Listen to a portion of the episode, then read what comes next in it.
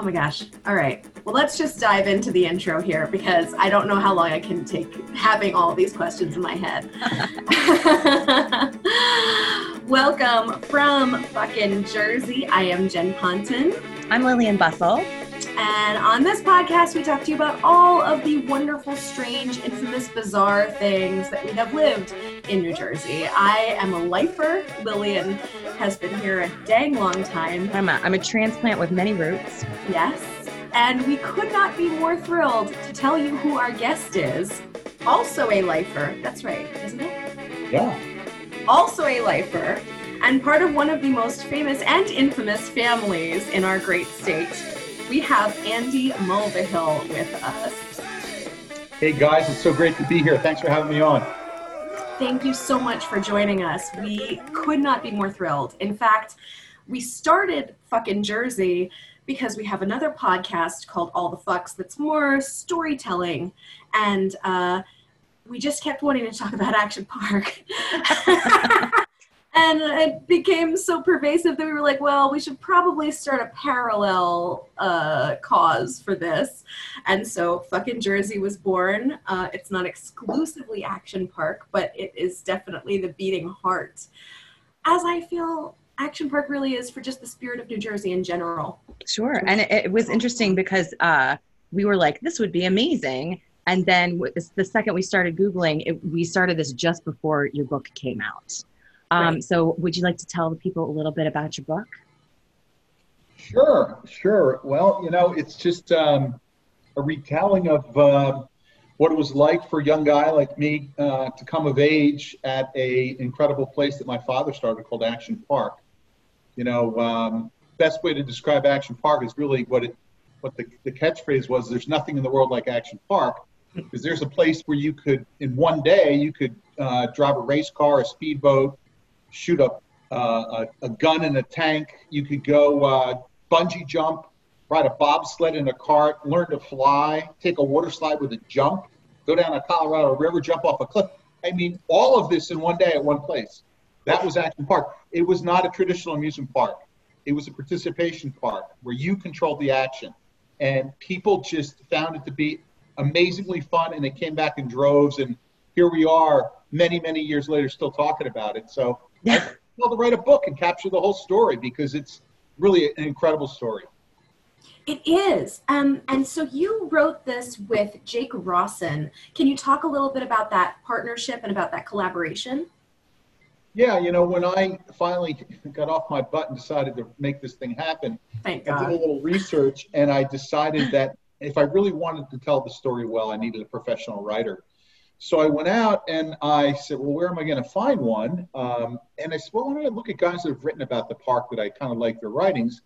Came across Jake, um, said, hey, you interested? He was really the first guy I talked to. And um, he said he was. He sent me some samples. He's written for some, you know, major uh, publications, and he had written a book. And I said, come on, let's do it. I mean, I kind of dove in because it was one of those things I've been thinking about doing, thinking about. I'm not a writer. I'm not a storyteller. I'm a developer, you know. But I, this is something that's been in the back of my mind. You know, people that go to Action Park uh, that went there, they all have a story. Me and my family and friends, we have hundreds of them. So how could I not put it down on paper? And uh, so that's what we did. We put a book pitch together, and we went out and we shopped it. And lo and behold, um, Sam Raim from Penguin said, "Hey, I want to do it," and that we jumped in, and Penguin became our public our, our uh, publication company, and they've been great, wonderful. That's so terrific. And as a lifelong fan, as Jake was, I can only imagine what his reaction must have been when you reached out and said, Hey, you're clearly, you've clearly got some stories and some interest. How would you like to hear literally every bit of information that I can give you about the greatest place on earth? You know, he, he is a phenomenal writer, and what he did with the story, I, I can't tell you how happy I am. But he's probably not the guy that I would have picked if I really knew him because he doesn't drink. You know, he's very sheltered growing up. He lives in a small town. I mean, I had to teach him. I'm like, no, Jake, in New Jersey, you can't buy beer at a 7 Eleven. You got to go into the liquor store or you go into the back door of a bar and you ask the guy in the corner. You know, he didn't get this Jersey stuff. So, but he figured it out after a while. Which is uh, so great because in comparison with your dad, and I haven't even finished the book because I knew once it was done, it would be done. And I was like, well, I need to, I need to work on this. So I'm like two thirds through. I'm just enjoying every moment of it. And um, compared with your dad, like, I don't know how many of the kids were, but you certainly are just kind of holding on, even as a very young man, to whatever voice of reason you can be. And so for you to have that, but to still be an edgy Jersey type, it really shows the dichotomy with how far along the, the how far along the spectrum your dad was with just like gung ho, participatory, exuberant joy. yeah, I mean, look, when when you're a, a, young guy, I mean, we were all very passionate about it. I mean, it meant a lot to us to just we were raised to if you're going to do something to try to do a great job with it. So we were like very engaged and really cared. I mean, it was our dad's place. And so, you know, and we were allowed to express our opinions, but he was a Marine and he was, he was not some dummy and he was a sharp guy and he was usually 10 steps ahead of us all. So sure, we would throw things at him. And, you know, if he, if he wasn't thinking about the next six moves or the next business he was going to be in, he would respond and usually, usually, like every time he was right. So um, it was not easy. It wasn't easy. Right. I love the stories about your dad's ingenuity and all of the different. Like he was such an ideas man, um, and my dad was very much the same way, without quite as much follow through. Uh, but I just, I, I feel like I feel like if our pops had put their heads together, they would have come up with some amazing stuff. Um, but but knowing what that's like, uh, and knowing, I mean, the marine stuff aside was there ever a feeling in the family like like you had to keep up with your dad? Was there was there like a, a, scrambling to keep up or was it just sort of like he's he's on his his road he's on his path and we're just gonna come along for the ride? Well you know we we're all he, he raised us all to be real individuals and so we all had a lot going on. I mean my life was a lot more than the action park. I mean sports school you know friends um, so so we all had a lot going on, but you know he did bring us along for the ride. I never felt like I, it was like rough to keep up. It was like it was like fun to be with him and to be doing. Hey, I got a new ride. Come on, you're gonna get your hockey equipment. You're gonna go test it out. I mean, are you kidding me? That was the great. What kid wouldn't want that? Right. I love I love the stories about the hockey equipment to test out the rides. That is the best. Living the dream. Now, uh, um, in your family, how many kids was it, including you? There's six of us. Six of you. Yeah, and, and, and if you read the book, when I get up on that the cannonball loop ride, which I was the first guy down, it looked dangerous, and I'm thinking to myself, you know, six is a lot of kids. Maybe he just wanted to have five. You know. oh, that passage is epic. Um, yeah, yeah, you know, if you're the red shirt in the family, then it's your time to go. You, yeah. you had a good run. um, I also enjoyed the the passage I, I found on uh, the article on Slate that highlighted the the big bubble ride, the bubble that just oh, rolled down the hill.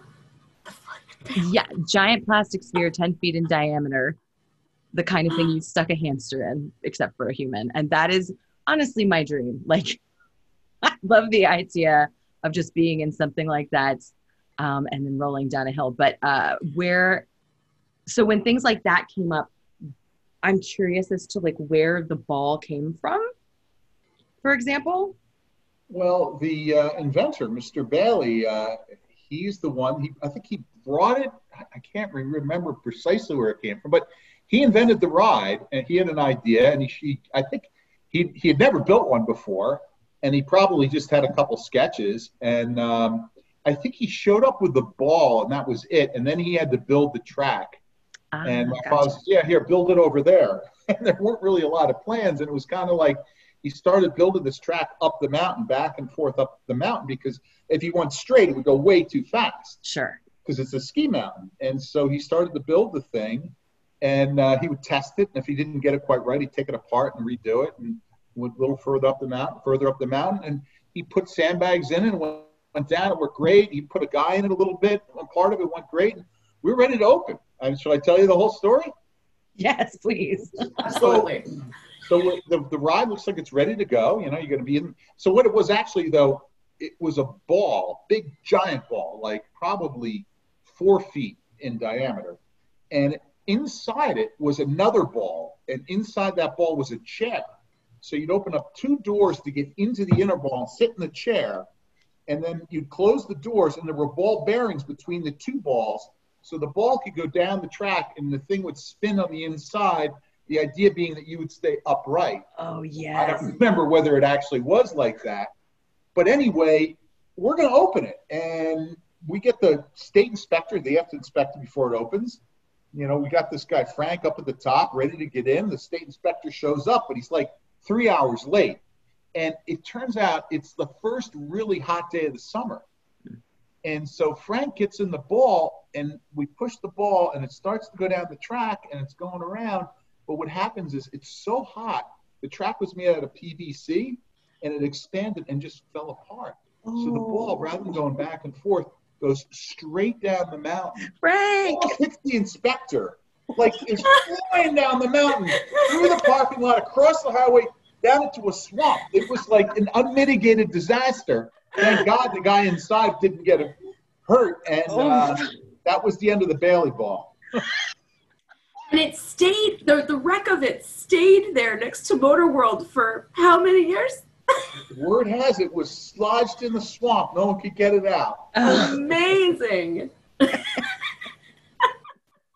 that makes me think of Space Camp, only with a Right? well, I mean, Or kind like, of a similar um.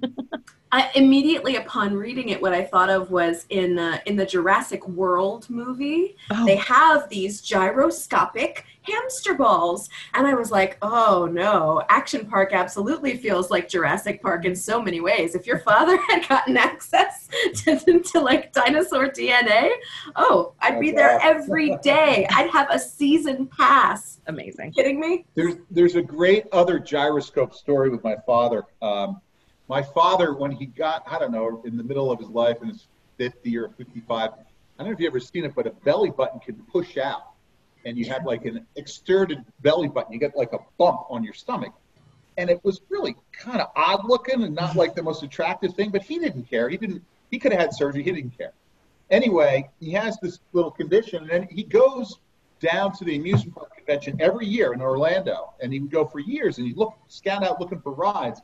And one day he's with a friend of his, Amos Phillips, who was on the board, and they're checking things out. And these guys have these gyroscopes where you get inside the thing and you spin all around in it, like all different ways.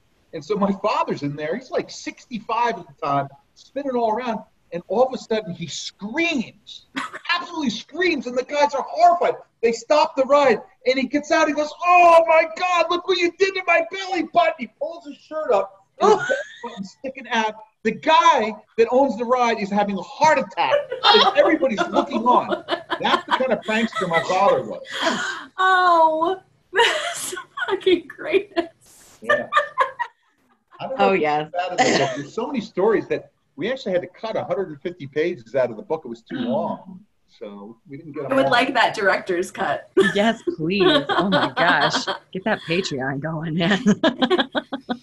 Um, one of the things that I love most about um, all of the stories that you have packed in here is seeing the evolution of it, right? Because especially for so many of us who remember it fondly, we were too young to see it in the early days. We weren't going to Great Gorge skiing. We kind of just like, by the time we could go to water parks, it was sort of already this magical, infamous, wild place. But um, seeing how your your dad had uh, had purchased Vernon Valley and sort of like put his Gene sheen on that, right? With the with the uh, with the call-in radio weather advisories and the and the big lights making it so that you could ski at any time of night.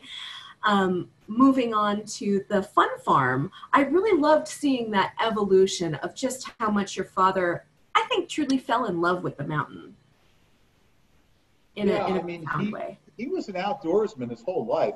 Um, you know, he loved camping, fishing, um, and you know, hiking in the mountains of Colorado. He got a place out there since we were little kids, and he loved skiing. And um, he just, you know, he loved the outdoors. He had been a Wall Street guy, but I think his passion was to be out and and, and building things. And uh, yeah, he loved that mountain, and he to him it was kind of like a puzzle. You know, how do you monetize this thing? How do you figure out how to create a place that's it's really beautiful. It's only an hour, hour and a half from Manhattan, and it's a beautiful spot. And like, why not share it with people and like create something that they want to come and see and check out? So he started with the Valley, the Vernon Valley Fun Farm, and then it morphed into the Action Park, and then we did the whole Crystal Springs thing with the Minerals Hotel and the golf and Grand Cascades. And oh, we are avid fans of Grand Cascades. Yes, yes. The biosphere is the only prescription I will ever need for anything. Oh. yeah, I mean, if you, you know, my father passed in 2012, but if you want to see spirit alive and well, you go to that biosphere and that wine cellar in Grand Cascades Lodge, and you can kind of see uh, an adult action park per se for the comedy. Absolutely, a hundred percent. I remember. I, I remember I hadn't connected the dots. I knew that your family was behind Action Park, and I had been going to to Crystal Springs for years with my mom, and then Lillian and I would go for weekends. And you know, it's just it's the easiest way to spend a couple of days without getting on a plane. Oh yeah, and to feel like you're boat. in a to- totally other place. Like right. it's really trans transportative, transformative. Hmm. Yes, it makes all of it takes things. me away. yeah, yes. And so I rem- and then I remember thinking, well, God, wouldn't it be great to just like own a condo here and just be able to to come live here? And then in the brochure, I saw the family name, and I was like, oh, this is great. I now see the legend of, of your father's ideas and, and his dreams for, uh, for how Vernon really could be celebrated, I think, for, for its beauty and for its pastoral uh, energy. Yeah, no, we, um, he loved the area. You know, uh, my sister and I actually the only two that kind of uh, hung in there with him. The other guys went out off and did different things, and my brother Christopher's back working with us. Um, and I took the development side of the business, um, and my sister took the operating side of the business. And Is that Julie? That. Yeah, that's my sister Julie. She's tough as nails, and she's, well, I'll tell you, one of the best operators you'll find in the country, let alone uh, certainly Jersey. She's she's tough, and she watches every nickel, and she works really hard, and um, she, nothing gets by her. And, and if you really, being hands on like her, makes you successful. I'm happy to have her. I loved uh, I loved reading about you know how, as he employed all of you right this this free labor force of six kids um, how intrepid Julie was with really taking on the marketing and the commercials and just organizing production for for that famous commercial that you can still find on YouTube and yeah, watched was, many times. She, she, was, you know, she went off to college. She was at Lafayette. She worked there in the summers, and then her plan was to go off and do something else. And he uh, he lo- he needed a, a PR person because the girl had quit. He said, "Come on, just help me out for the summer." So she went to PR, and she did that for maybe a year. And then the marketing manager, there was an issue with him, and he was gone. And my, my sister's like, "Well, who are we going to hire?" She, she said, "You do it, and I need you to make a commercial." And she was just overwhelmed, like overwhelmed.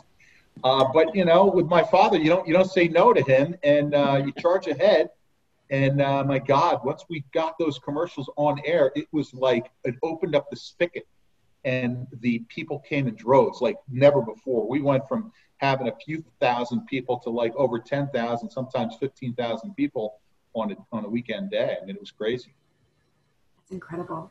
At any point, did your family end up because because you grew up in Hardyston. Am I no, we grew up we grew up in Harding, down by outside of Morristown. Yes, okay. An hour away from the park. Right. Did you ever, as the park grew and grew, did you end up moving closer, or was it just kind of you needed the distance to separate yourselves a bit? No, I mean, our all the kids, we had a whole nother life besides the park. I mean, you know, we're, we're all pretty diligent students and uh, went to school down uh, at Newark Academy in Livingston, one brother Pingry, uh, and then off to college all over the country. So we had all that going on, and the Action Park thing, you know, for us was really summer jobs through uh, grade school, high school, and college. Um, and then once I got out of college and I decided to, to make a, a career up there, uh, I switched from the amusement park to the real estate side, and I did move up there, yeah. That's nice. And I'm sure it's convenient for all of the development that has happened since. Needless to Yeah, say. no, it was actually it was great living there initially, but then once you start building hundreds of homes for homeowners, and uh, you know sometimes you don't get it 100 percent right. You get a leaky sink. You don't necessarily want to live on the same property because you get your front door knocked on. but no, I loved I loved living up there. I mean, oh my God, when we had we built the sports club, and uh, I used to work hard all day, and then we'd go mountain biking on the mountain, or we'd play basketball. We had the fighters up there. We had Roy Jones Jr., who was the best fighter in the world for pound for pound, was training up there, and he trained all day, and then he'd come over and play basketball with us. That was a lot of fun. I had fun living it there. I just love I love the mountains too, and I love you know being able to go and open up the water pool, uh, the, the wave pool in the middle of the night. That was fun too. I yes. was in high school, and I could bring young ladies over there too to try to impress them. That was fun. I, I had to tell you, I uh, I used to work at Busch Gardens in Williamsburg. It was my very first job, and I I completely know the joy of being in a theme park after hours. Like it's it's it- you're like this. I own this whole place. Obviously, you guys did, and I didn't. actually but did. but it's so it's so neat just to have all, like when every because it's so raucous. Like everything, there's so much noise as part of just the business that to be there in a place like that when it's quiet and to have had access to that at any time. I'm very jealous. It sounds amazing. Yeah, it's amazing how quiet it would be there, uh, either real early in the morning or late at night, and that was it was like peaceful, which was odd. It was very odd for to peaceful. Um, but uh, you know, we worked long hours there, so we weren't always in a rush to get back there. Mm. Right, that's for sure. Right, I'm sure. you you talk a bit about the um about the parties that the the the the parties that you would get of all of the employees to go to the very top of the mountain and stay there overnight where the snowmaking machines were if i recall correctly um, what was it like up there So I just got to get something straight here. You call this this podcast "fucking Jersey," right? absolutely we do So I'm kind of thinking that you know because you're using such profanity in your title that I can kind of go all out telling these stories. please, Oh, yes, of please. course you well, can I can. I can't go all out, but I can tell you. I can tell you a few things that maybe hasn't haven't been shared before. But no, we yes, would please. we would have uh, parties at the drop of a pin. I mean, like I said, you know, my we worked really hard. I mean, I probably worked uh, like ten hour days, and often would work fourteen or twenty days in a row because the summer season was short.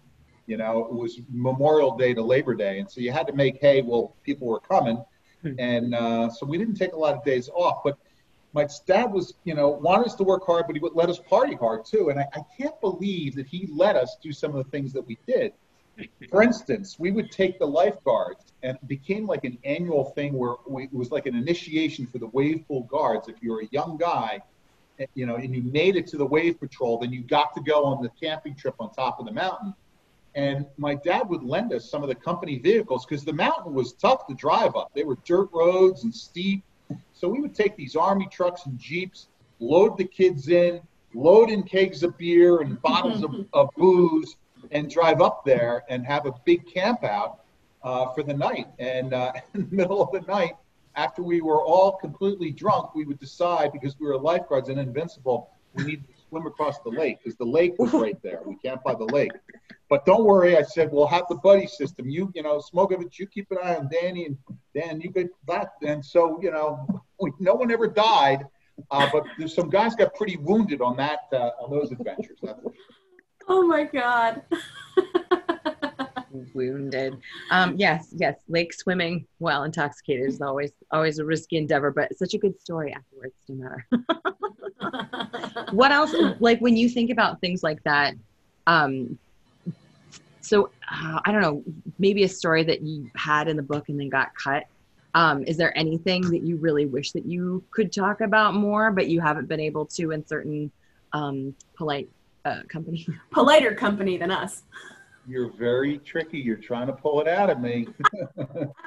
hey, look, there's a lot of stories of, about uh, some of the young gals that I met there. And um, I have to tell you that I was uh, very fortunate that I had a really great upbringing with my mom who taught me to respect women. And I was not a philanderer, I was kind of a serial dater. Uh, so I met a few girls there over the years, and um, they were terrific gals. And I think those stories between me and those girls remain, you know, in here, quiet. And I don't think I should For share those. sure. Fair enough. So- no kissing and telling. But no, my God, there were so many things that did get cut out. Like this Bobby Piercy, the whole skateboard park thing really did not make it into the book, and it was big. It was one of the first attractions we put in was the skateboard park uh, with the Alpine slide. Skateboarding was really big. It like was surging in the 70s. Sure. My my dad was buddies with a guy that was a freestyle skier in Aspen, and he was telling my dad about this guy Bobby Piercy, who was the world's best skateboarder. And my father said, "I want to do a park." He says, "You should get Bobby to design it." So th- they reached out to Bobby. They made a deal, and Bobby was supposed to come, but Bobby didn't show up. And like, "Where's Bobby?" He would go to his buddy Phil, and, and he said, "No, he's he's coming. He's coming." Bobby didn't show up, and he didn't show up, and he didn't. My father calls up this guy Phil in L.A. on the phone, and he says, "You got to get Bobby Bobby Piercy on a plane today, today." And lo and behold, I come home from school that day, and a limo pulls up, and there's a guy in a one-piece white suit. I swear to God, it was like a, a race suit that he, and, and he had a skateboard and a backpack, and that was it. And he was there for the summer.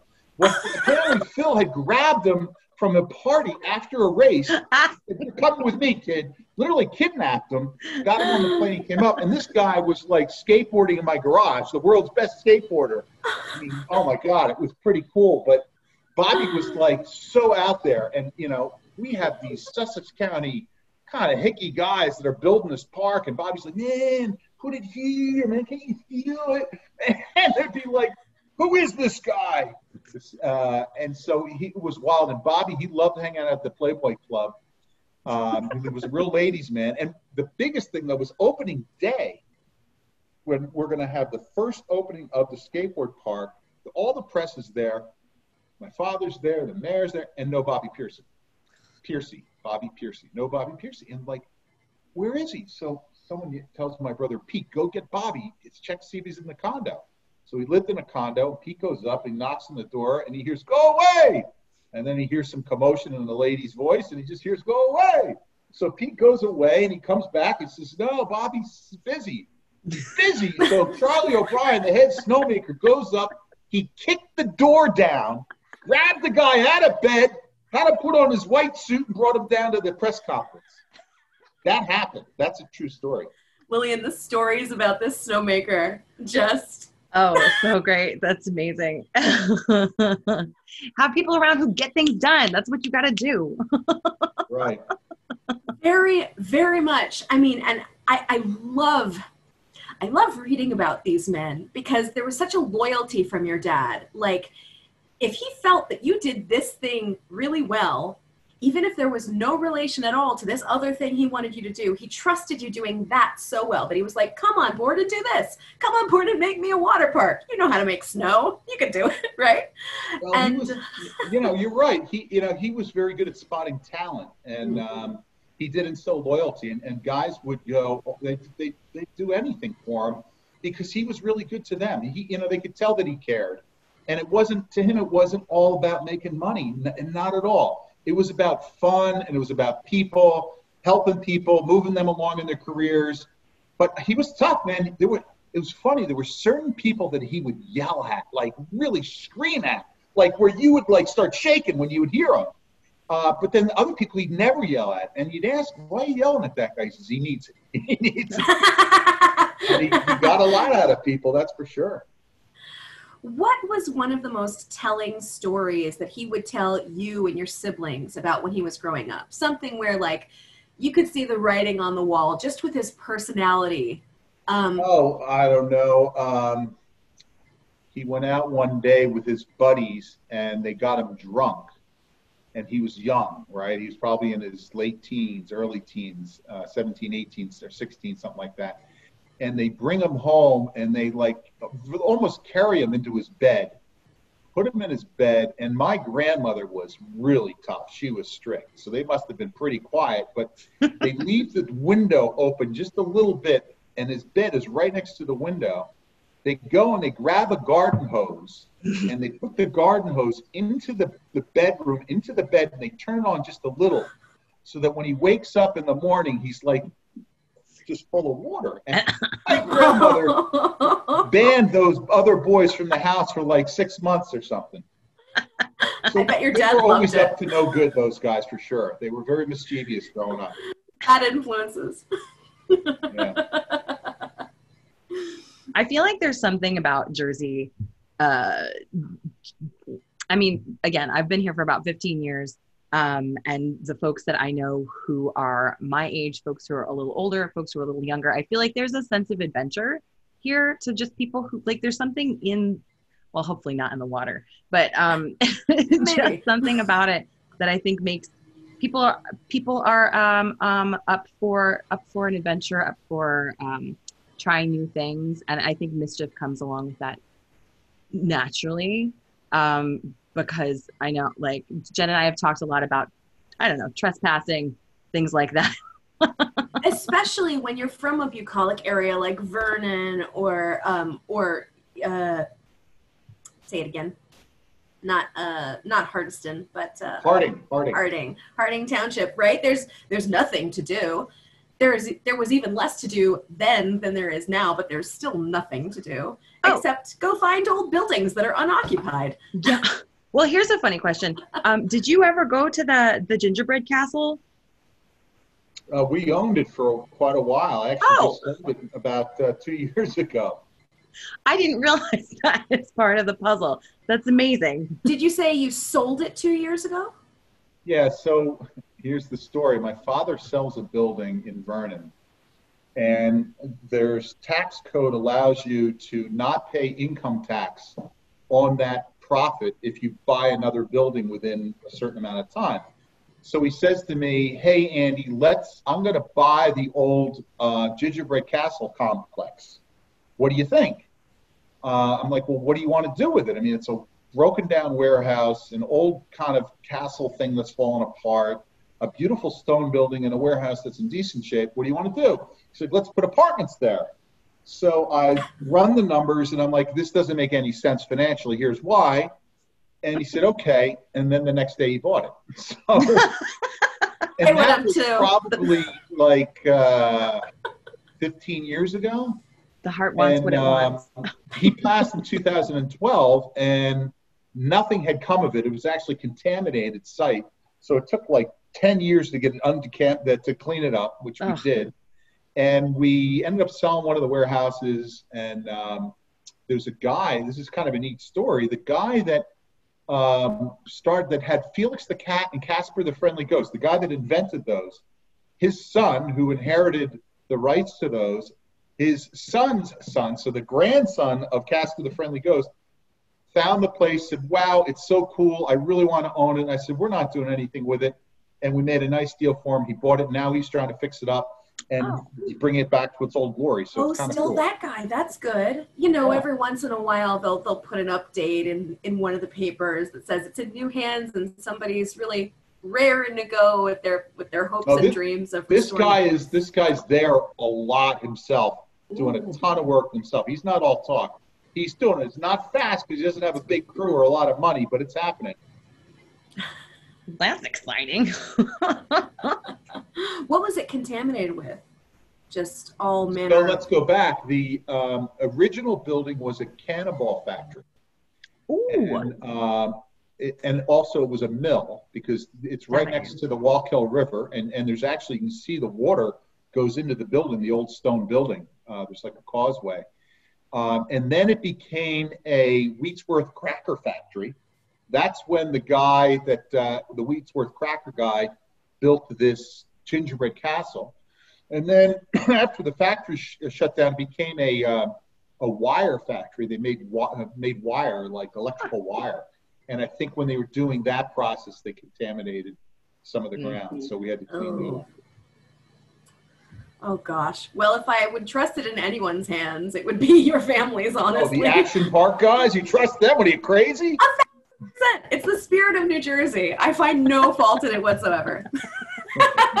Truly.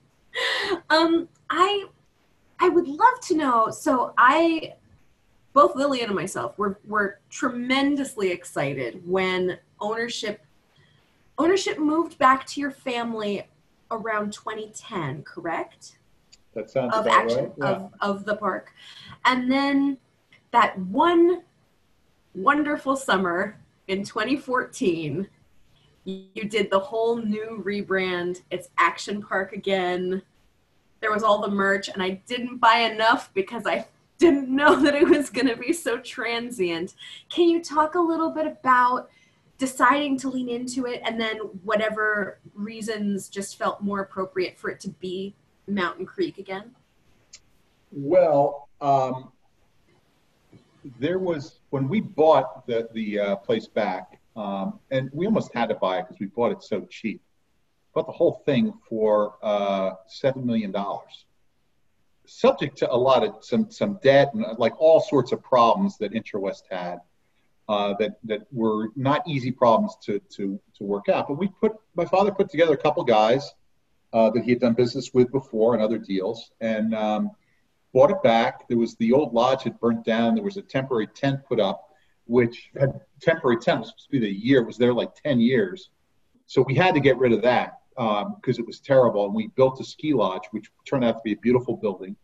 And the water park was operated by a third party. It was a lease to uh, Palace Entertainment. Um, and so there was a lease in place, and it was not the easiest thing to get out of. So it took a little bit of time. But you know, there's no way that my father was going to own that place and have a third party, you know, running it. Um, so ultimately, we got Palace out of the lease, and we took it over. And then we we we had to figure out how to make the thing go. Now, it used to do 15,000 people a day, 20,000 people a day. It was doing 2,000 people a day, 3,000. It was really when Intrawest had come in and bought the place, they took out a, like all the all the motor world went, most all the Alpine slide pretty much went, and they got rid of a bunch of the water rides. So it was a lot smaller, and a lot of the fun rides were gone, though there were still some pretty cool things left. And so we have, and it's like, what are we going to do to make this thing, you know, bring it back to its glory? We can't run a place like this. So we started searching around for rides and try to figure out how we could generate some excitement. Of course, the idea of bringing Action Park's name came. We did some research, and there was like it varied. Like the really young people hadn't heard about it, and some of the older people you had mixed. You had some people that said, "Oh, it was the best," and then there's some people that said, "Oh, it's pretty dangerous." And so it was kind of a risk to to bring it back the name, but we decided to do it and lo and behold, we got so much press from that. It was unbelievable. I mean, we were all over the TV. In fact, there was one scene, you can still find it today, where there was a pretty young reporter from, I don't know, Eyewitness News or something that comes up and goes off the Tarzan swing in her bikini. And it wasn't just the fact that there was a pretty girl in her bikini at Action Park. Uh, it was the fact that the guy back in the newsroom was like started like sexually harassing her yeah. Saying, oh, I've you know, you got to stay there in your bikini. We love you in your bikini. And the, and the woman next to him was like, what are you doing? You can't say that. Yeah. And I'm that- just standing there saying, wow. And the thing went viral for the guy being a Oh, turkey, no. you know? that was Greg Kelly on Good Day New York. I've totally. There you seen go. that. yeah, so I don't mean to disparage the wrong guys, but I don't know. I, I don't, I don't want to judge the dude. He was having, he was trying to have fun. Sure. Um, I don't know, maybe a little Uh, bit aggressive. Um, It looked but like, no, it looked we like the got- reporter took it on the chin. It's, yeah, Yeah. we got a lot of press from that, and um, but what we realized is there's so much more competition. There were more water parks. I mean, Splish Splash Long Island didn't exist when the uh, Action Park was around originally. You know, Dorney Park did not have a water park initially. They do now. Great Adventure didn't, and then you have all the minor league baseball. There's just a lot more competition for the dollar, um, and the regulations. I mean, the regulations have gotten to be crazy, so you just couldn't do things that you could do before. So we, we did it. We raised the attendance. We put in some rides that were a little bit more fun, but not too too crazy. Uh, I did find that I found that Cannonball Loop somebody had perfected it, uh, but I didn't end up buying it. That's a whole story in of itself. But we kind of decided uh, after running it. My dad had passed. Our partners had been partners with my father. They didn't pick us kids to be partners with. So we kind of thought, you know what, we're better off focusing on Crystal Springs. So we sold out to one of our partners. And when we sold out to our partner, he brought the name back to Mountain Creek. He dropped the Action Park thing. A shame. Truly a missed opportunity, in my Yeah, you know what? I'm I'm not I'm not so disappointed because frankly, Action Park had seen its day, and if it really had a chance of making a comeback, I think it would have had to be under my father's eye or, or, or maybe under my eye, but uh, I couldn't pull it off. I didn't have the genius that he did, and it was different times. But hey, you know, we had a little fun, a little nostalgia for a little bit there. Yeah. When you when you did reclaim ownership of it and your father was still around for a couple of years, how was he how was he newly able to infuse some of his some of his mad genius into the currently appropriate Mountain Creek? Oh, I mean, he he was like if you flip the switch, he was back at it. I mean, he was buying rides all over the place. He bought this. The Alpine slide had been taken down, and he found a replacement for it called the Mountain Coaster, which is a great ride. Where you can, it's actually the Alpine slide on rails, but you can't come off it. So it was like an improved version. Didn't have the risk, but right. he bought that, and uh, we bought a couple other rides. But the thing that's really funny is uh, I actually listened to your guys' podcast and you were talking about um, how there's some rides are still there, including the Colorado River ride at Roaring Springs. And but what you don't know, and the wave pool's still there, but what you don't know is that when Intrawest bought it, they like shut down half the pumps, so the water volume decreased dramatically. The wave pool, they filled up the oh. bottom of it so it wasn't so deep, and they shut down some of the fans.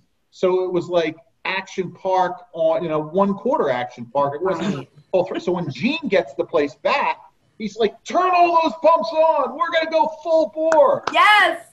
and so we turn them on, and it's like people start bumping their heads again, and like, I'm like, ah. but you know what? I came up with a compromise because I was an older guy now, and I, I actually had a voice. So you know what we did is we put people in helmets because the number one injury was people hitting their heads amongst each other in in the side the raft.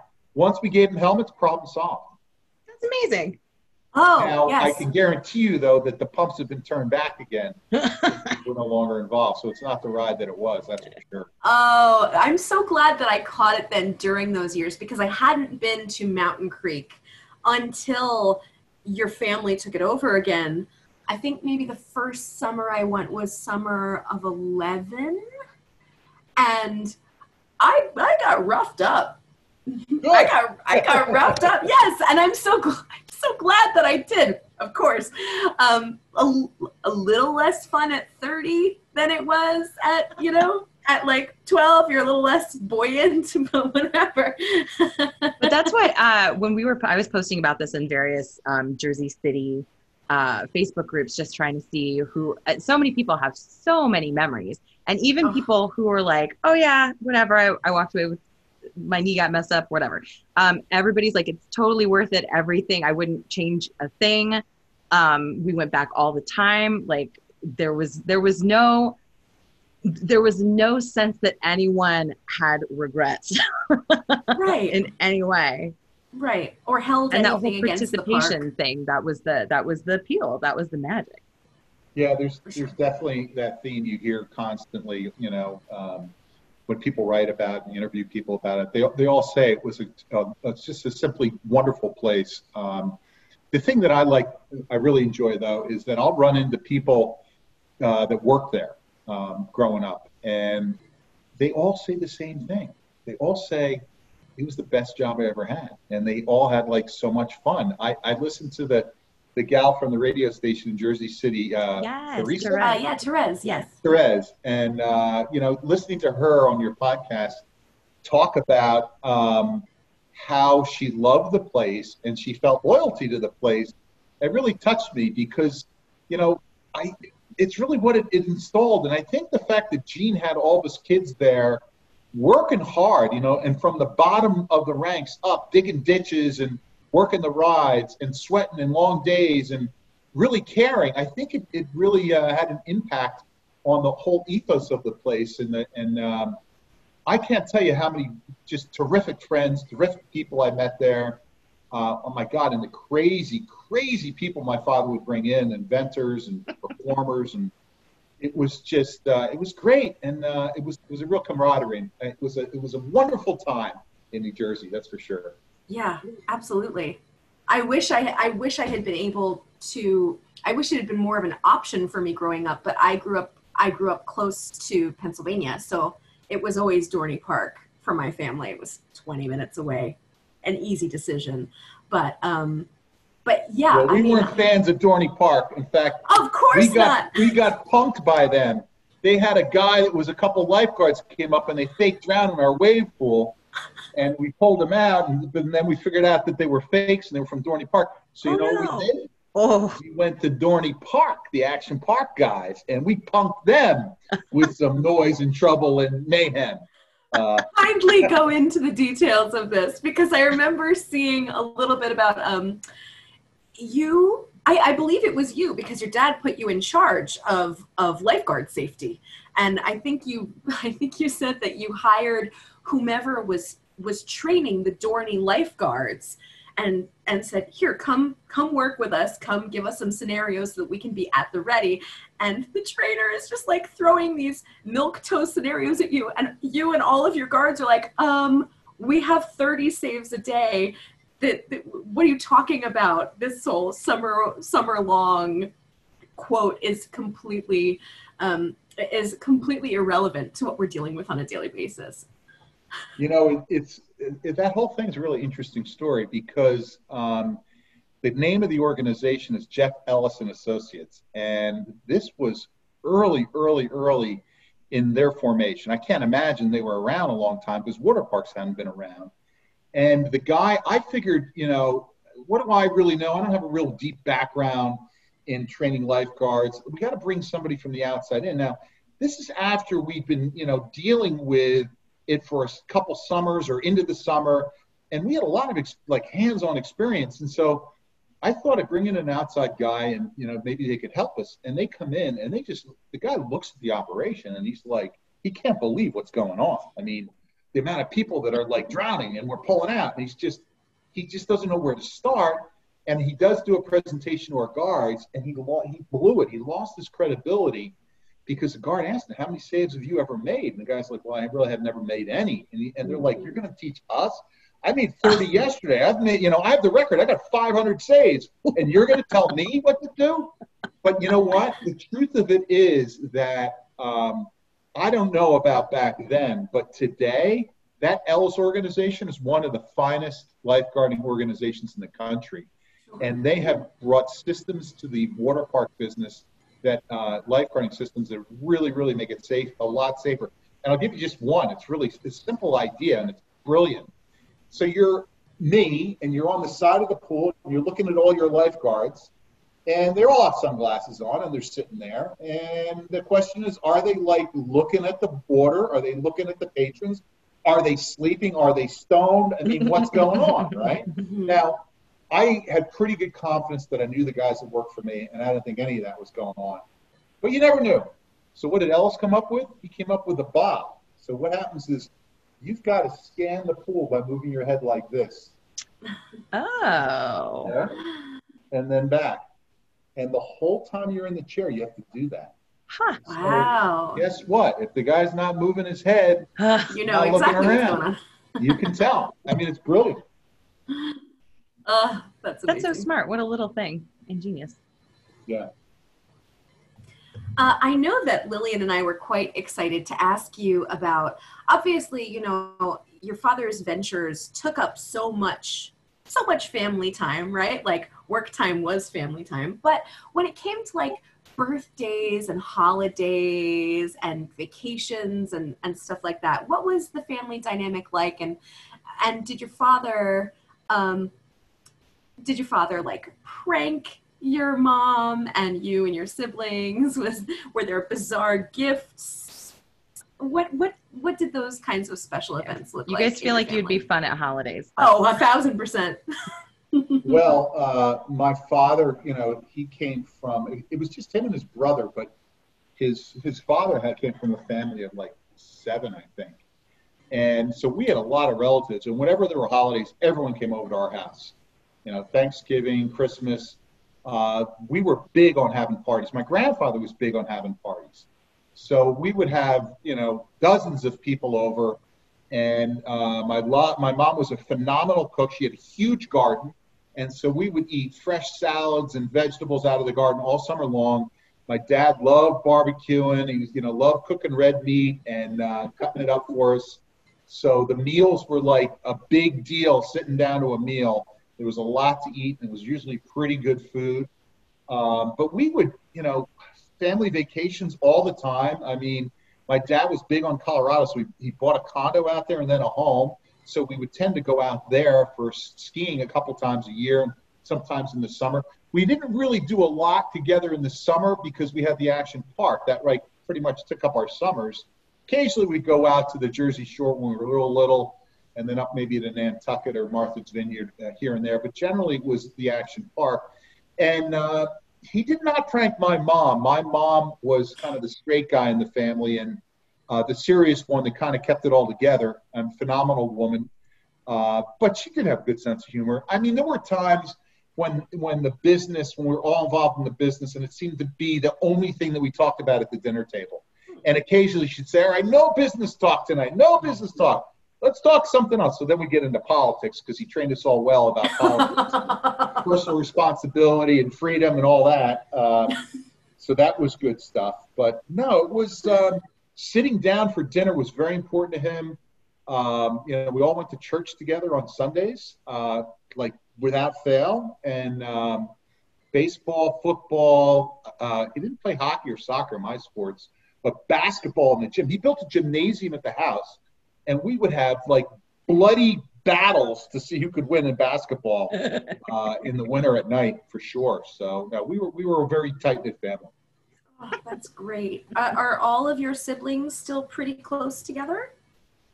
We are. We are. We still get together for all the holidays. I've got uh, my brother Jimmy is in Denver, uh, and a couple. Uh, I got a, a, a niece out there. My daughter's out in Denver. She went to college out there, and my brother's been too nice to her, so she's comfortable out there and staying. and then I have a brother up in New Hampshire. Uh, and then Jimmy, Pete, and I all bought some land down in Mexico in the Baja, and uh, with a bunch of other people, and we kind of have a little compound down there. Some houses on the beach in uh, in a town called Todos Santos. It's a pretty fun spot, great for mountain biking and surfing and whatnot. So yeah, no, we see each other a lot. We do a lot of stuff together. That's great. That's great. And how did how did your parents meet? What was that courtship like? My uh, apparently my mom was on a date with another guy. Yes, I knew it. My dad, uh, you know, bumped into her. You know, back then um, it was very common for a guy to ask a girl out on a date, you know, and take her out to dinner or take her to a show or a party, and then take a different girl out the next day because it was it was not nearly as uh, intimate right? So back then, um, people were more, uh, I don't know, conservative. So it was like acceptable to date a bunch of different guys. Uh, there's nothing wrong with that. Um, so I guess, you know, he asked her out and uh, I guess he chased her hard and it wasn't long before he, he, got out of college. He married her and then he joined the Marines and she came with him. Um, lived on lived on base and uh, had babies while he was still a Marine. Oh my gosh. Yeah. And who's the eldest in your family? Is it Julie? The eldest is uh, Gene Jr. Splint, his nickname is Splinter. My dad's nickname was Chip, so he's the splinter off the chip. Wow. Yeah. So he's and he was a rough big brother when you were growing up, right? No, Pete, Pete, Splinter was fine. He was he was nice. It was Pete that was the devil. My brother Peter was a real wise guy. In fact, his friends up in New Hampshire had nicknamed him the Needle because he needles people. Uh, he's a very bright guy. He's got a great sense of humor. But he used to torture us as kids. I mean, there's a great story in the book about um, so Pete's like kind of teasing us and beating up us on us a little bit when we were kids. And then all of a sudden, he was the runt of the family. Jimmy and I get to be bigger than him, and he can't push us around. He goes off to college. So Pete, being the smart guy that he is, he comes back one night and I'm dead asleep in my bed, and all of a sudden, a six foot four Norwegian ski jumper from Dartmouth College picks me up and throws me across the room. no, you will listen to your brother. Oh and then another guy shows up. He brought two of them. He didn't need just one. He got two. He took his heavies with him. That's not fair. he did. so wait, did you have a nickname? Sounds like a very nicknamey family. I was fat lips because they were big lips. They would teach me about my lips. They called me fat lips. and then also there was a song. Um, called uh, Andy Pandy Puddin' Pie or a show or something. So they called me Puddin' Pie sometimes. That's Perfect. love. That's great. Um, I would love for you to. I recently read the story about your year at Stanford, where you lived in the in the in the trailer housing, and what your roommates were like in the midst of all of the craziness that was happening during the summers as your father was going through. Um, uh, you know investigations from the state and everything uh, would you would you tell our listeners about that year with those roommates and what they did to you Well, um, I don't know that they did anything worse to me than I did to them. Um, but no, these were guys. I was in Branner Hall my freshman year. In fact, some of the people from Stanford and the alumni site picked up on my book.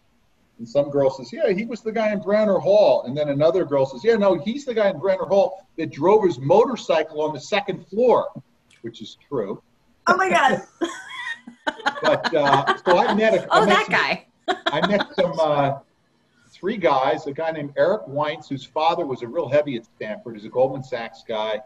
Was on the board for a while, and then a guy named Adam Tracy, a little scrappy guy from Ro- posh Rye, New York. Eric was from Connecticut, and then Fred Buckley, who was also East Coast guy. He was originally from Boston, moved to Florida, but he was the number one recruit in the country. Uh, his our, our senior year in high school for football, he was supposed to take um, John Elway's spot when Elway graduated from Stanford. Um, so I moved into temporary housing, a, a trailer with these guys. And um, Adam was not afraid to put the beers back 24 7. He was a wild guy. He was a really smart guy. And uh, Eric Weintz, he liked to have some fun too. And then Fred Buckley, he, he was a he was a heck of an athlete, um, but he was a bit of a conniver. If, if you could go around rather than straight, he'd go around. But he was a lot of fun. His dad was a real character. His, his dad was a tout. His dad actually taught people. Uh, well, not he was a service where He'd give them advice on who to bet for football games. Though he never did and touched anything with Stanford when Fred was playing. But it was cool living with those guys in that housing. And um, you know, Adam used to read uh, the New York Times, and he'd read stuff about my father, and he'd pass it on to me. He's like, "Yeah." They used to call him Guido because I guess I told him the fact that he grew up with a mobster's son, and they got a kick out of that. And they, they figured, oh, Andy's from Jersey. Everybody from Jersey's part of the mob, so you know, he had right that going Right. on too. But no, they were fun guys, but they were slobs. They were such slobs, and I tried every system I could to keep that place clean. It's like you have a week, I have a week. You know, uh, we'll bring this, we'll pay for a maid, and, and nothing worked. And so I kind of like gave up. I just like the hell with it, let the place go. And in fact, it was right before spring break, and I had some guys from my high school come out to visit, and I just finished my last paper, and they the other guys were going to be there for three or four days. I was going to leave the next day, and I get a case of beer for these guys, and we're drinking, and we drop one of them drops the beer on the ground, and it breaks, and he's like, "Oh my god, I'm so sorry. Let me get a broom and a mop." I'm like, "Do you see this place? Who gives a shit?" So I took the beer that I had and I slammed it against the wall. We drank a whole case of beer and broke every bottle against the wall. There was glass everywhere, right? So what did I do? In the morning, I got up, probably took a couple aspirin because I probably had a he- headache, got my bag, and I left. And the glass was all over the floor. Oh so I left like three or four days before these guys finished the last exam.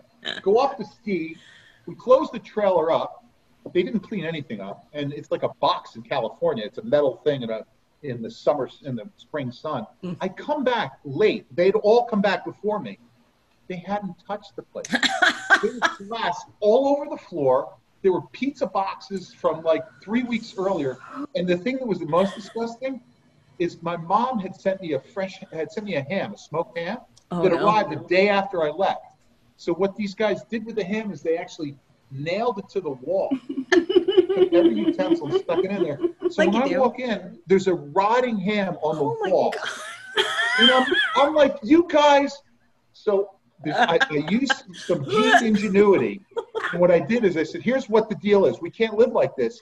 We're going to play poker. So I, when I say we are going to play poker, I had because they all love to play poker. That we're going to play cards. Whoever loses has to clean this place up. Everyone pinky sweared. We played. Buckley, the quarterback, lost. There was no way he was cleaning it up. He gets on the phone. He calls some service. They, they quote him $200. They show up. They say, no, $400. oh my god what an absolute nightmare Oh. now did the dorm uh, did did the did the housing ever get even close to what it was before or were you all just so uh so humbled terrified by how bad it had gotten that it just No, I mean, oh, I, you know, the place was a wreck the whole time we lived there. Never been really clean. Um, and in fact, we left it such a wreck that we got kicked off campus. We, Ah. allowed- we lost our privilege for uh, for housing, and I had to live off campus the last two years. I, I, had, uh, I had friends in college in an off-campus house um, that had been passed down through theater people. And the last time that I went over there was just before they got evicted. They their power had been turned off, and it was there was no hams on the wall, but it was not too far off from what you described. Um, and I just remember it was the year that those gel candles had come out, so they had candles everywhere because they Oh, didn't have any power. And when they when the wick would run down, everybody would take a plastic spoon and scoop up the gel and just sploop it onto the ceiling. So Oh. that was and and I I watched some of it run down the wall and I was like I'm going to go and not come back. what happens to our brains in college like it's not it is alcohol but it's not just alcohol it's like you have too much freedom to be your own person and so you just become as slovenly as humanly possible Ah, you live and learn. maybe hopefully Maybe.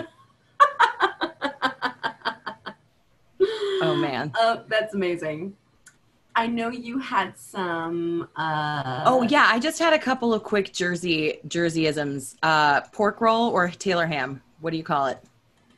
Taylor Ham. Oh, interesting. Yes. Yeah, I think Taylor ham is my my go-to as well, and I'm a, a huge fan. Um, it was I was in New Jersey for at least two years before anybody clued me in, and I was I was really annoyed. So I spent the rest of the time catching No, up. you can't you can't get that. You can't get that in California. You can't even get a good bagel in California. Oh, that's least true. Back then. Yeah. no, way. Oh, they're still awful. My best friend lives out in LA and has for the last 13 years, but her uh, her family will overnight ship her Taylor ham to just keep frozen and work That's on love. for a few months. Oh yeah, That's that's a love. love. Um, do you have a preference for either Bon Jovi or Bruce Springsteen? Oh, I'm a Springsteen fan. Big Right fan. On. Right on. Um, and do you have do you have a favorite shore town? I know that you said that you didn't do a whole lot of summer family vacations, but You know, when we were little, we would go to Wildwood, but I had a friend that lived in Bay Head. Uh, so I'd like it by Bay Head and Sea Girt. Oh, Sea Girt's Seagirt. great. And uh, Asbury That name Park's makes me coming laugh. back. Asbury It Park's really going to be really cool. So I'd like to stay down in Sea Girt and then ride my bike on the boardwalk up to Asbury Park and party there and then kind of ride my bike back down to Sea Girt. Yeah. right on. Yeah, Asbury I- Park's really enjoying a beautiful renaissance. It is. I was just there a couple weekends ago. It's, you know, with everything that's happening, who knows? But it seems to be kicking. So that's good. That's that's all my Jerseyisms. Um, but dum, dum, Jen. Oh, did you- does Central Jersey exist? oh yeah, that's important. That seems to be a cause of contention. Central Jersey, yes or no? Is that a thing? Ah, no, no. it doesn't exist. And okay, so for you, Andy, where is the line between North and South? Ah, I don't know. When you get down to the beach, you're in South Jersey. you That's know? what I think. I think as soon as you're over the big bridge, done. Yep. Done. Perth Amboy, South Jersey. Yep, there you go. I think the line for me is when people start getting snotty about being in South Jersey. then South then Jersey's then that's to be it. a snotty spot? I don't know. I, guess- there's They have, they have a lot of pride about it because they have yeah, to hold maybe on to snotty's not the thing, but like the closer you get to folks who would rather go to Philly than to New York City, then it, there's a little there's an attitude shift. I'm just saying. Philly? Are you kid compared to New York City? Are you kidding me? The, the, the folks I who think are it's right out around spite. Philly, right? It's just out of spite. I really do. I think it's out of spite. And I can say it not as a South Jerseyan, but as a very West Jerseyan. I'm from I'm from Phillipsburg Andy. So like I get being from an area that nobody wants anything to do with. and uh, and yeah, I mean I, I there there are plenty of people in the area that I'm from who would be like, Philly, suck it, New York. it's just What- out of spite. It's out of underdogging. what are you gonna do? What are you gonna do? Um did you have Oh, any oh, wait! I did have one more thing. Um, oop, boop, boop, boop. I was watching. Uh, I picked this up when you were on the Adam Carolla show.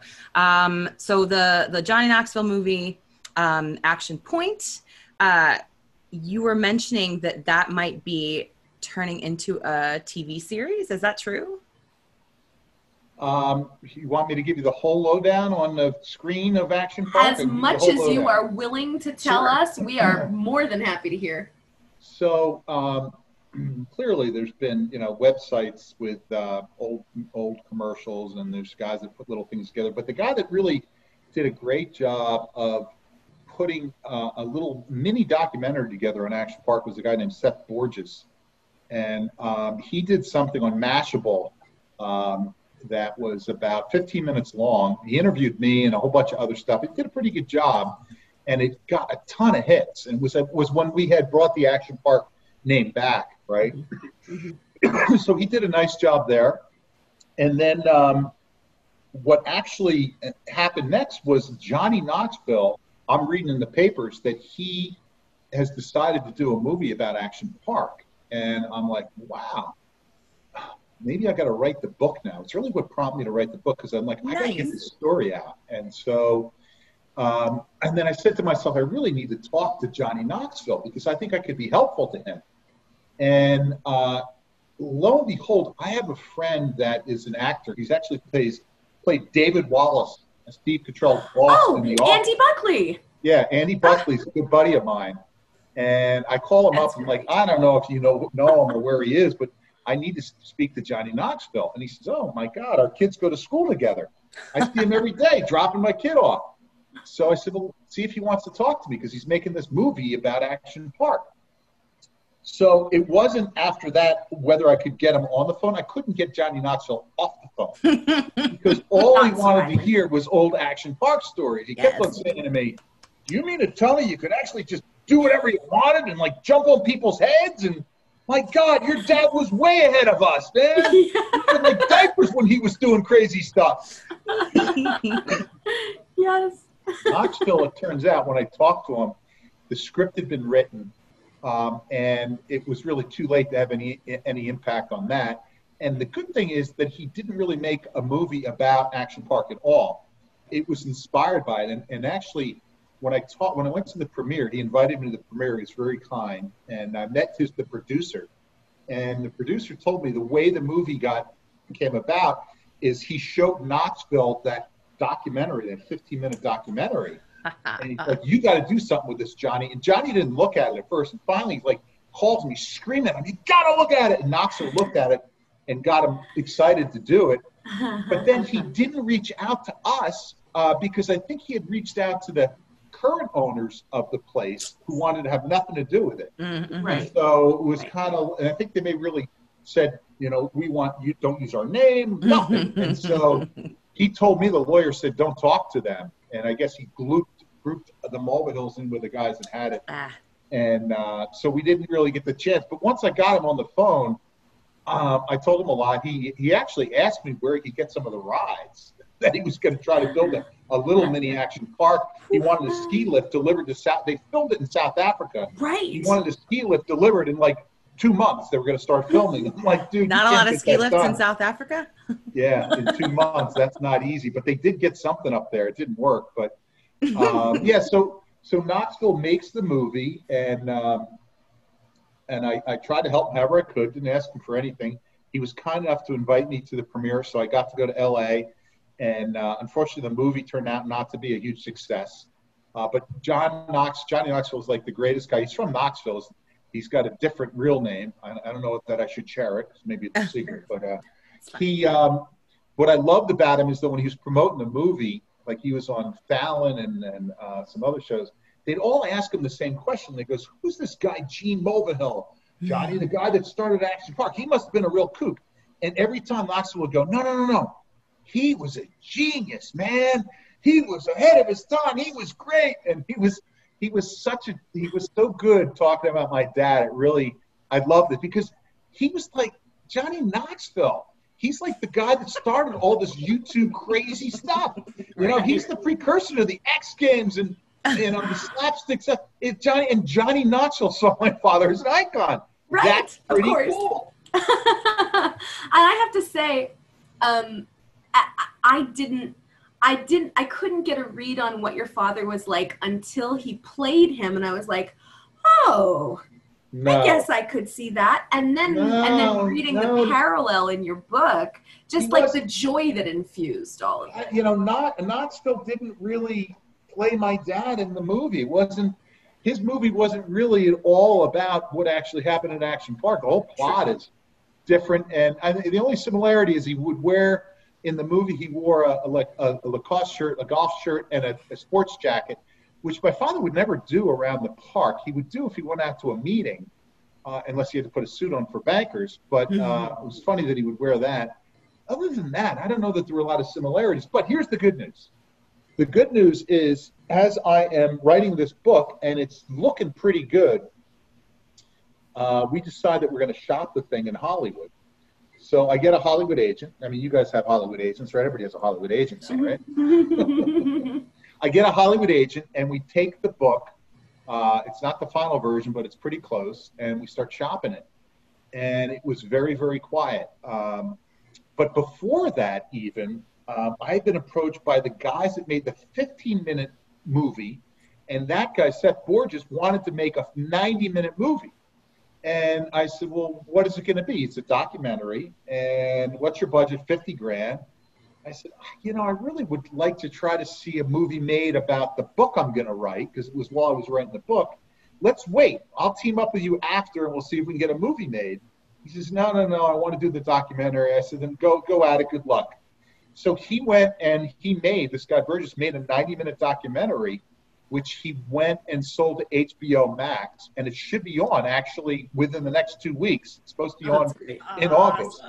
And unfortunately, I'm not quite sure what the end product is going to be because a number of my friends that got interviewed said that he really was trying to pull out some not so, so not always the nicest things about Mhm. what Yeah, happened yeah. at the park. right. Um, but I don't know. Maybe that was their perception. Seth assured me, though, that it's a fair piece. Um, it could be a hit job. What do I know?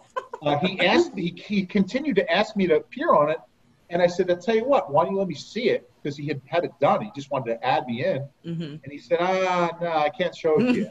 I'm like, "Oh man, if you can't show Oh, it that's to me, bummer. I don't think I can be involved in the project." So I don't know. We'll see what it is. But anyway, he made his 90 minute thing. And we then go take the book, you know, after I passed up on that, shop in Hollywood, silence for like two months. Then all of a sudden we get an offer. And then we got another offer and another offer and another offer. Yes. I got 10 offers, Hey. Terrific. a bidding war. and we ended up making a deal with 20th Century Fox Television and Hulu. 20th Century Fox is a production company, Hulu is a distributor. Mhm. the thing that's really cool about it is they're both Disney companies. And my father always held Disney as the gold standard when it came to operating amusement parks. Oh. So I think it's kind of neat that we're going to make a show about my father that Disney's going to do it. So that, that's kind of fun. So That's they've got an option. We got an option on the book, and um, we'll know in like 12 months or so from now whether it's going to get made. I bet you it's going to get made. They've already talked about the producer of Modern Family to get behind it. Oh, So uh, it could be big. I, hey, look, it's a great story. It is a great story, and it's definitely something that I want to watch more than 90 minutes of. You know, I mean, Oh, there's yeah. there's series in there for sure. Yeah, That's and, and they're gonna they're paying me as a consultant. Um, so hopefully I can be involved and, and keep the spirit of the book in there and the whole because you know it, it, it would be easy to make it slapstick, stupid stuff, you know, a little pranky. But I think the story is so much deeper than that and more interesting than that because it works on so many different le- levels that we did in the book. And I think that they saw that because there, you know, there's, there's pain, there's tragedy, you know, there's there's challenges, there's triumphs, you know, there's first loves, there's mobsters. I mean, there's a lot in the book, and uh, it's so funny. We haven't really talked about this, but how, how can you not pay attention to people writing reviews about your book, right? Or listening to people talk about your book, or just talking to friends about your book, and they all, you know, it's like they all say the same thing, like the best job. They say, well, first of all, don't read the book in public because you'll embarrass yourself because you'll just start laughing out oh, loud and yes. everybody be like, what's wrong with this person? yeah, but they, they all say that they loved it and they really thought that it captured the, you know, the spirit of my father. Uh, and, you know, I, I came from a family of six. It was a big responsibility to my brothers and my sister and my mom to get the story right. And uh, I can't be more happy with the way it turned out. I, I think it's wonderful. And uh, I'm very excited for the life that it's got ahead of it in whatever amalgamation happens mm-hmm. once you get once you get that involved. That um, sounds amazing. Speaking of of the duty that you and your siblings have after uh, in your father's legacy, how would you say?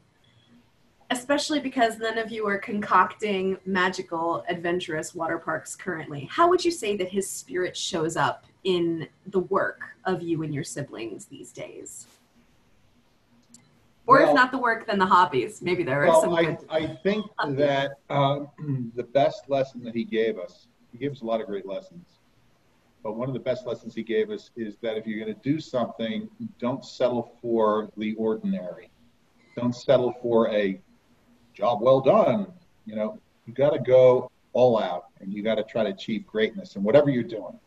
Whether it's in your career or a party you're going to throw or a book you're going to try to write, you got to really strive to do something special to try to show people something they've never seen before. So for me, um, as a developer and when I build things, I try to build stuff that is hasn't been done before and that has a very unique flair. And um, I can't settle for the ordinary. Hey, I I certainly will look for ideas from you know around the country, around the world when I'm doing something, and try to integrate some of the new stuff and copy a little bit sometimes. But really, you got to try to do something that's really spectacular that's going to blow people's minds. And to me, that's what is really gives you fulfillment and allows you to make your mark and to like inspire people and touch people's lives. I think that that's like we all kind of have that. So every one of us, I think when we, we approach something, we try to do something special. Mm-hmm. That's great. And do you have, um, I mean, obviously we're all sort of on pause right now, just in the, the crisis of the world that is happening. But do you have big dreams and plans for expansion for uh, for Crystal Springs and for the properties that you own? Any anything that you've been really excited about? Yeah, we're we actually just refinanced and we got a whole bunch of money from the banks to do some big expansions. We're going to put a new wedding venue in it uh, at uh, Grand Cascades and Crystal Springs, which is going to be cool doing the same thing at Minerals because the weddings are a real hot business, though not right now. Right. um, we're going to put, we're going to expand some of the restaurants that we have. Um, and we've got a big development, uh, a village center of Crystal Springs that we hope to do with maybe another hotel. So we got a lot of plans ahead of us, but right now we just got to survive because these are these are really really trying times for the industry that we're in, and uh, you know we've it's really created a lot of turmoil. I mean, we went from having thousands of employees one day to like having a dozen the next day uh, just to survive. We've brought a lot of them back, and a lot of our businesses are open, but some of them are not. Uh, it's amazing, though. I tell you, the golf business is just booming because sure. there are not that many things you can do to recreate, and mm-hmm. golf is one of them. And guys have been coming out like crazy.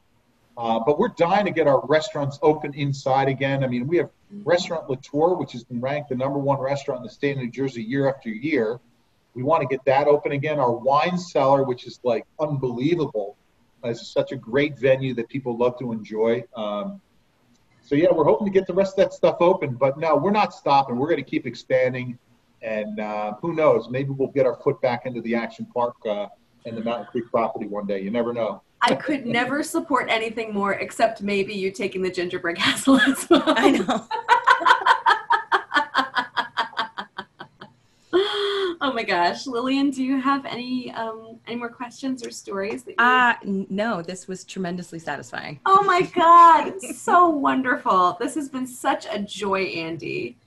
Oh, Uh, and I just want to mention um, the entire title. Sorry, I didn't mean to interrupt you. Um, Action Park, Fast Times, Wild Rides, and the Untold Story of America's Most Dangerous Theme Park from Penguin. Is that right? Did I get that right? You did. You Awesome. did. And you know what? In these COVID times, if you want an escape, pick up this book, and I promise you, it will take you out of wherever you are and back to a wild time, and you'll enjoy way it. back way back and it is it's full of laughs it's it's full of just jaw-dropping moments um, and certainly has no place in 2020 so i have found it to be one of my few happy oases Mhm. of the last five months